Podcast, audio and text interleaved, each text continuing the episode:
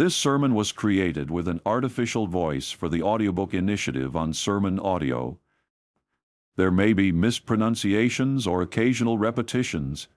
To report a mistake, please email us at info at sermonaudio.com and include the sermon ID or title of the message and the time at which the error occurs. We will do our best to get it corrected for future listeners. The Greatness of the Soul, Part 1 by John Bunyan. The greatness of the soul, and unspeakableness, zeer of the loss thereof. With the causes of the losing it, first preached at Pinner's Hall, and now enlarged and published for good. By John Bunyan, the greatness of the soul, and unspeakableness of the loss thereof. Or what shall a man give in exchange for his soul? Mark 8:37. I have chosen at this time to handle these words among you, and that for several reasons. That for several reasons. 1. Because the soul and the salvation of it are such great, such wonderful great things. Nothing is a matter of that concern as is, and should be, the soul of each one of you. House and land, trades and honors, places and preferments, what are they to salvation? To the salvation of the soul. 2. Because I perceive that this so great a thing, and about which persons should be so much concerned, is neglected to amazement, and that by the most of men. Yea, who is there, of the many thousands that sit daily under the sound of the gospel that are concerned, heartily concerned, about the salvation of their souls?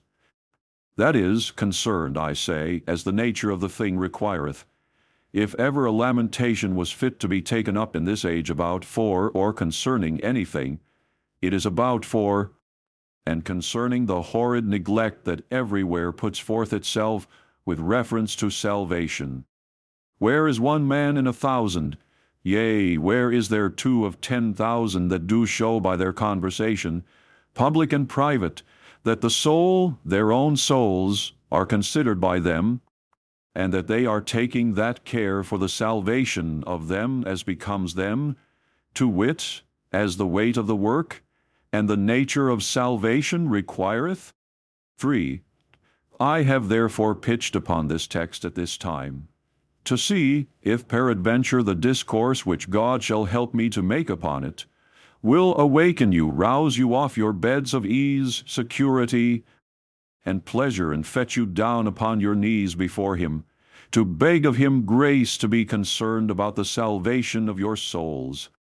And then, in the last place, I have taken upon me to do this, that I may deliver, if not you, yet myself, and that I may be clear of your blood, and stand quit as to you before God, when you shall, for neglect, be damned, and wail to consider that you have lost your souls when I say, saith God, unto the wicked, Thou shalt surely die, and thou, the prophet or preacher, givest him not warning, nor speakest to warn the wicked from his wicked way, to save his life, the same wicked man shall die in his iniquity, but his blood will I require at thine hand. Yet if thou warn the wicked, and he turn not from his wickedness, nor from his wicked way, he shall die in his iniquity. But thou hast delivered thy soul. Or what shall a man give in exchange for his soul? In my handling of these words, I shall first speak to the occasion of them, and then to the words themselves. The occasion of the words was, for that the people that now were auditors to the Lord Jesus, and that followed him, did it without that consideration as becomes so great a work, that is, the generality of them that followed him were not for considering first with themselves what it was to profess Christ and what that profession might cost them. And when he had called the people unto him, the great multitude that went with him, with his disciples also, he said unto them, Whosoever will come after me, let him deny himself, and take up his cross, and follow me. Let him first sit down and count up the cost, and the charge he is like to be at, if he follows me. For following of me is not like following of some other masters. The wind sits always on my face, and the foaming rage of the sea of this world, and the proud and lofty waves thereof, do continually beat upon the sides of the bark of the ship that myself, my cause, and my followers are in. He therefore, that will not run hazards, and that is afraid to venture a drowning, let him not set foot into this vessel. So whosoever doth not bear his cross and come after me, he cannot be my disciple. For which of you, intending to build a tower, sitteth not down first and counteth the cost, whether he have sufficient to finish it? True to reason, this kind of language tends to cast water upon weak and beginning desires, but to faith it makes the things set before us, and the greatness and the glory of them, more apparently excellent and desirable. Reason will say, Then who will profess Christ that hath such coarse entertainment at the beginning? But faith will say, Then surely the things that are at the end of a Christian's race in this world must needs be unspeakably glorious. Since whoever hath had but the knowledge and due consideration of them have not stuck to run hazards, hazards of every kind, that they might embrace and enjoy them. Yea, saith faith, it must needs be so, since the Son himself, that best knew what they were even, for the joy that was set before him endured the cross, despising the shame, and is set down at the right hand of the throne of God. But I say, there is not in every man this knowledge of things, and so by consequence, not such consideration as can make the cross and self-denial acceptable to them for the sake of Christ, and of the things that are where he now sitteth at the right hand of God. Therefore our Lord Jesus doth even at the beginning give to his followers this instruction. And lest any of them should take distaste at his saying, he presenteth them with the consideration of three things together, namely, the cross, the loss of life, and the soul, and then reasoneth with them from the same. Here is the cross, the life, and the soul. 1. The cross, and that you must take up, if you will follow me. 2 the life, and that you may save for a time if you cast me off. 3. And the soul which will everlastingly perish if you come not to me, and abide not with me. Now consider what is best to be done. Will you take up the cross, come after me, and so preserve your souls from perishing? Or will you shun the cross to save your lives, and so run the danger of eternal damnation? Or, as you have it in John, will you love your life till you lose it? Or will you hate your life and save it? He that loveth his life shall lose it, and he that hateth his life in this world shall keep it unto life eternal. As who should say, He that loveth a temporal life, he that so loveth it, as to shun the profession of Christ to save it, shall lose it upon a worse account, than if he had lost it for Christ and the gospel. But he that will set light by it, for the love that he hath to Christ, shall keep it unto life eternal. Christ having thus discoursed with his followers about their denying of themselves, their taking up their cross and following of him, doth, in the next place, put the question to them, and so leaveth it upon them for ever, saying, For what shall it profit a man, if he shall gain the whole world and lose his own soul? As who should say, I have bid you take heed that you do not lightly, and without due consideration enter into a profession of me and of my gospel. For he that without due consideration shall begin to profess Christ will also without it forsake him, turn from him, and cast him behind his back. And since I have even at the beginning laid the consideration of the cross before you, it is because you should not be surprised and overtaken by it unawares, and because you should know that to draw back from me after you have laid your hand to my plough will make you unfit for the kingdom of heaven.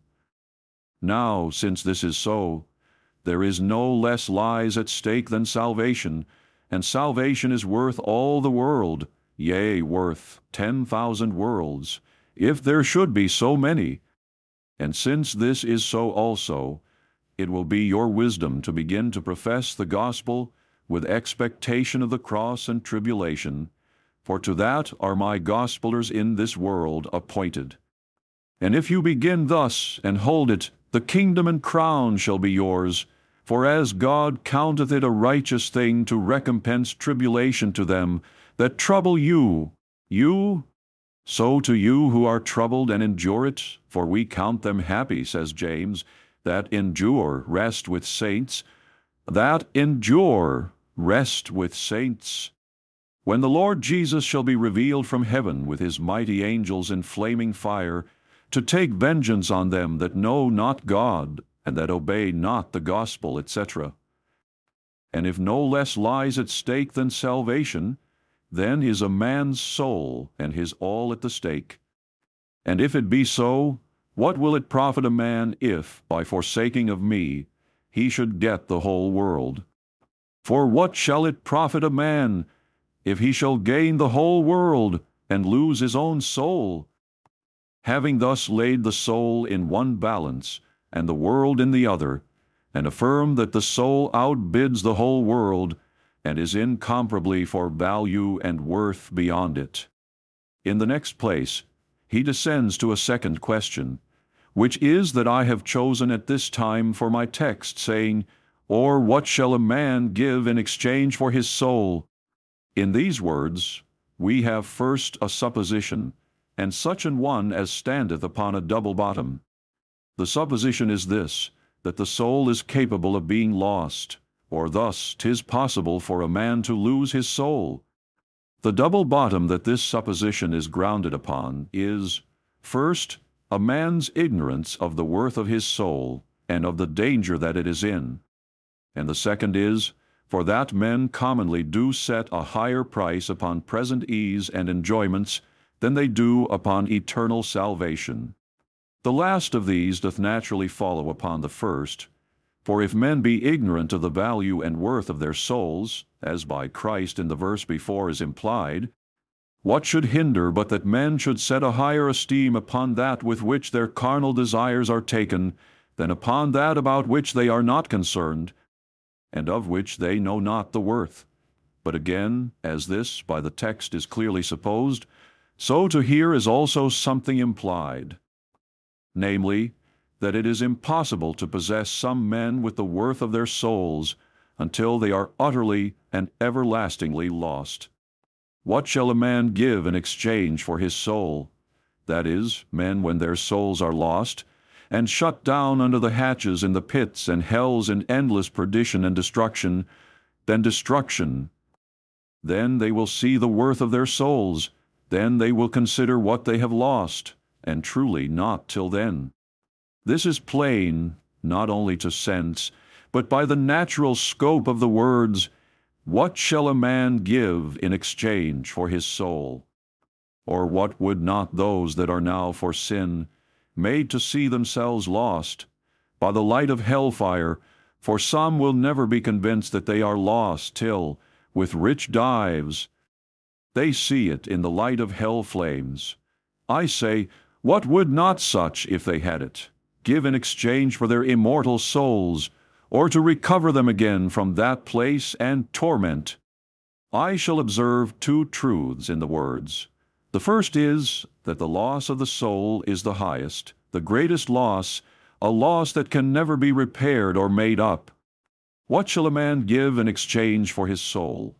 that is, to recover or redeem his lost soul to liberty? The second truth is this, that how unconcerned and careless soever some now be about the loss or salvation of their souls, yet the day is coming, they'll, the day is coming. But it will then be too late, when men will be willing, had they never so much, to give it all in exchange for their souls.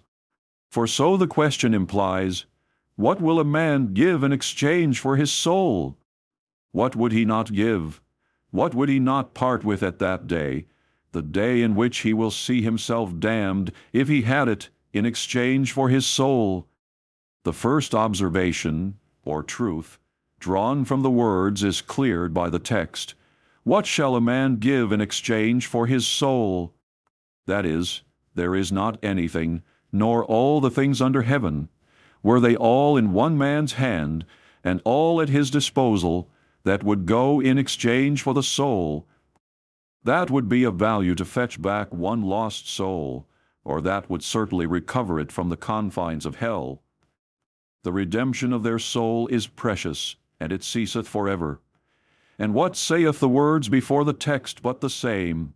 For what shall it profit a man if he shall gain the whole world and lose his own soul?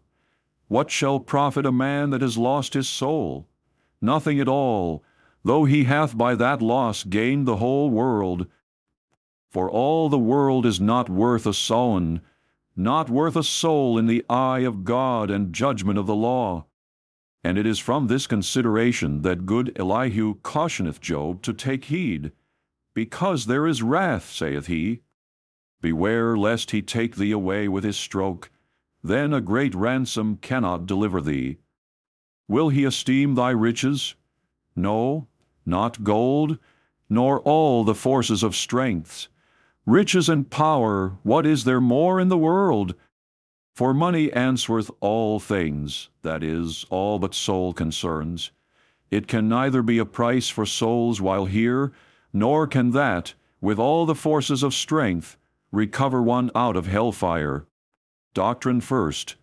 So then, the first truth drawn from the Word stands firm, namely, that the loss of the soul is the highest, the greatest loss, a loss that can never be repaired or made up.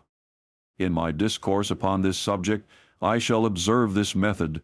First, I shall show you what the soul is. Second, I shall show you the greatness of it. Third, I shall show you what it is to lose the soul. Fourth, I shall show you the cause for which men lose their souls, and by this time the greatness of the loss will be manifest. What the soul is. First, I shall show you what the soul is, both as to the various names it goes under, as also by describing of it by its powers and properties, though in all I shall be but brief, for I intend no long discourse. Names of the soul. 1. The soul is often called the heart of man, or that in and by which things to either good or evil have their rise. Thus desires are of the heart or soul. Yea, before desires, the first conception of good or evil is in the soul, the heart. The heart understands, wills, affects, reasons, judges, but these are the faculties of the soul. Wherefore heart and soul are often taken for one and the same. My son, give me thine heart. Out of the heart proceed evil thoughts, etc. 2. The soul of man is often called the spirit of a man, because it not only giveth being, but life to all things and actions in and done by him. Hence soul and spirit are put together, as to the same notion. With my soul have I desired thee in the night. Yea, with my spirit within me will I seek thee early. When he saith, Yea, with my spirit will I seek thee, he explaineth not only with what kind of desires he desired God, God, but with what principal matter his desires were brought forth. It was with my soul, saith he, to wit, with my spirit within me, so that of Mary, my soul, saith she, doth magnify the Lord, and my spirit hath rejoiced in God my Saviour. Not that soul and spirit are in this place to be taken for two superior powers in man, but the same great soul is here put under two names or terms to show that it was the principal part in Mary. To wit, her soul, that magnified God, even that part that could spirit and put life into her whole self to do it. Indeed, sometimes spirit is not taken so largely, but is confined to some one power or faculty of the soul, as the spirit of my understanding, and be renewed in the spirit of your mind. and sometime by Spirit we are to understand other things. But many times by Spirit we must understand the soul, and also by soul the Spirit. 3. Therefore, by soul we understand the spiritual, the best, and most noble part of man, as distinct from the body, even that by which we understand, imagine, reason, and discourse. And indeed, as I shall further show you presently, the body is but a poor, empty vessel, without this great thing called the soul. The body without the spirit or soul is dead, or nothing but her soul departed from her, for she died. It is, therefore, the chief and most noble part of man. 4. The soul is often called the life of man, not a life of the same stamp and nature of the brute.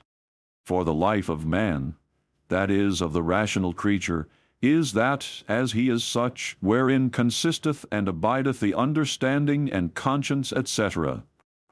Wherefore, then, a man dieth, or the body ceaseth to act, or live in the exercise of the thoughts, which formerly used to be in him when the soul departeth, as I hinted even now, her soul departed from her, for she died. And, as another good man saith, In that very day his thoughts perish, etc. The first text is more emphatical. Her soul was in departing, for she died. There is the soul of a beast, a bird, etc., but the soul of a man is another thing. It is his understanding and reason and conscience, etc., and this soul, when it departs, he dies. Nor is this life, when gone out of the body, annihilate, as is the life of a beast. No, this in itself is immortal, and has yet a place and being when gone out of the body it dwelt in. Yea, as quick, as lively is it in its senses, if not far more abundant than when it was in the body. But I call it the life, because so long as that remains in the body, the body is not dead. And in this sense it is to be taken where he saith, He that loseth his life for my sake shall find it unto life eternal. And this is the soul that is intended in the text, and not the breath, as in some other places is meant. And this is evident, because the man has a being, a sensible being, after he has lost the soul. I mean not by the man man in this world, nor yet in the body or in the grave, but by man we must understand either the soul in hell or body and soul there after the judgment is over. And for this the text also is plain, for therein we are presented with a man sensible of the damage that he has sustained by losing of his soul. What shall a man give in exchange for his soul? But five. The whole man goeth under this denomination, man consisting of body and soul, is yet called by that part of himself that is most chief and principal. Let every soul that is, let every man, be subject unto the higher powers. Then sent Joseph, and called his father Jacob to him, and all his kindred, threescore and fifteen souls. By both these and several other places, the whole man is meant, and is also so to be taken in the text. For whereas here he saith, What shall it profit a man if he shall gain the whole world and lose his own soul? It is said elsewhere, For what is a man advantaged if he gain the whole world and lose himself?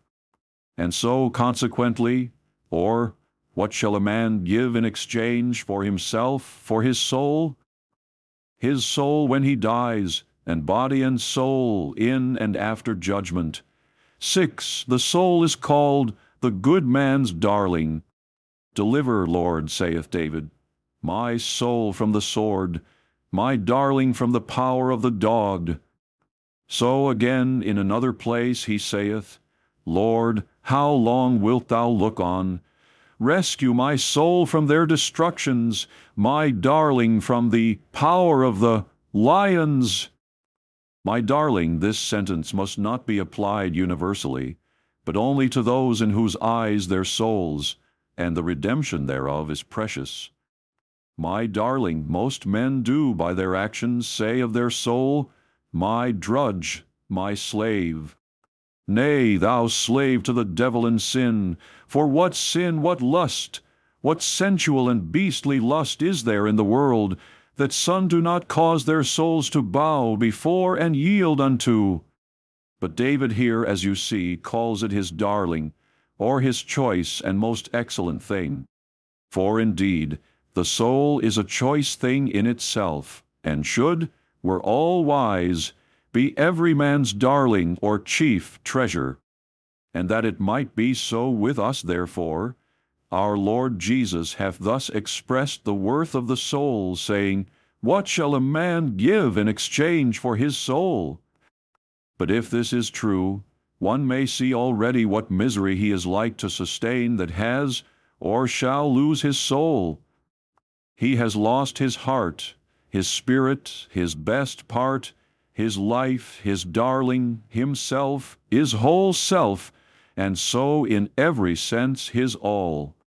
And now, what shall a man, what would a man, but what can a man that has lost his soul himself and his all, give in exchange for his soul?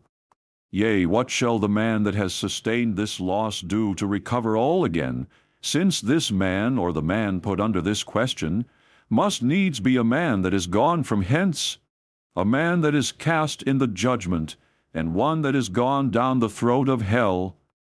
But to pass this, and to proceed, powers and properties of the soul, I come next to describe the soul unto you by such things as it is set out by in the Holy Scriptures, and they are in general 3. First, the powers of the soul. Second, the senses, the spiritual senses of the soul. Third, the passions of the soul, of the powers of the soul. First, we will discourse of the powers. I may call them the members of the soul. For, as the members of the body, being many, do all go to the making up of the body, so these do go to the completing of the soul. 1. There is the understanding, which may be termed the head, because in that is placed the eye of the soul. And this is that which, or by which the soul, discerning things that are presented to it, and that either by God or Satan, this is that by which a man conceiveth and apprehendeth things so deep and great that cannot by mouth or tongue or pen be expressed. 2. There is also belonging to the soul, the conscience, in which I may say, is placed the seat of judgment.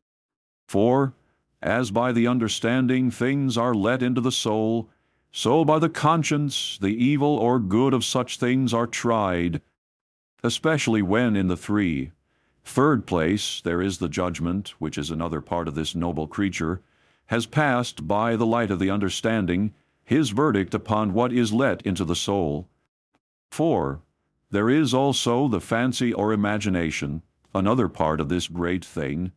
The suon, and a most curious thing this fancy is, it is that which presenteth to the man the idea, form, or figure of that, or any of those things, wherewith a man is either frighted or taken, pleased or displeased.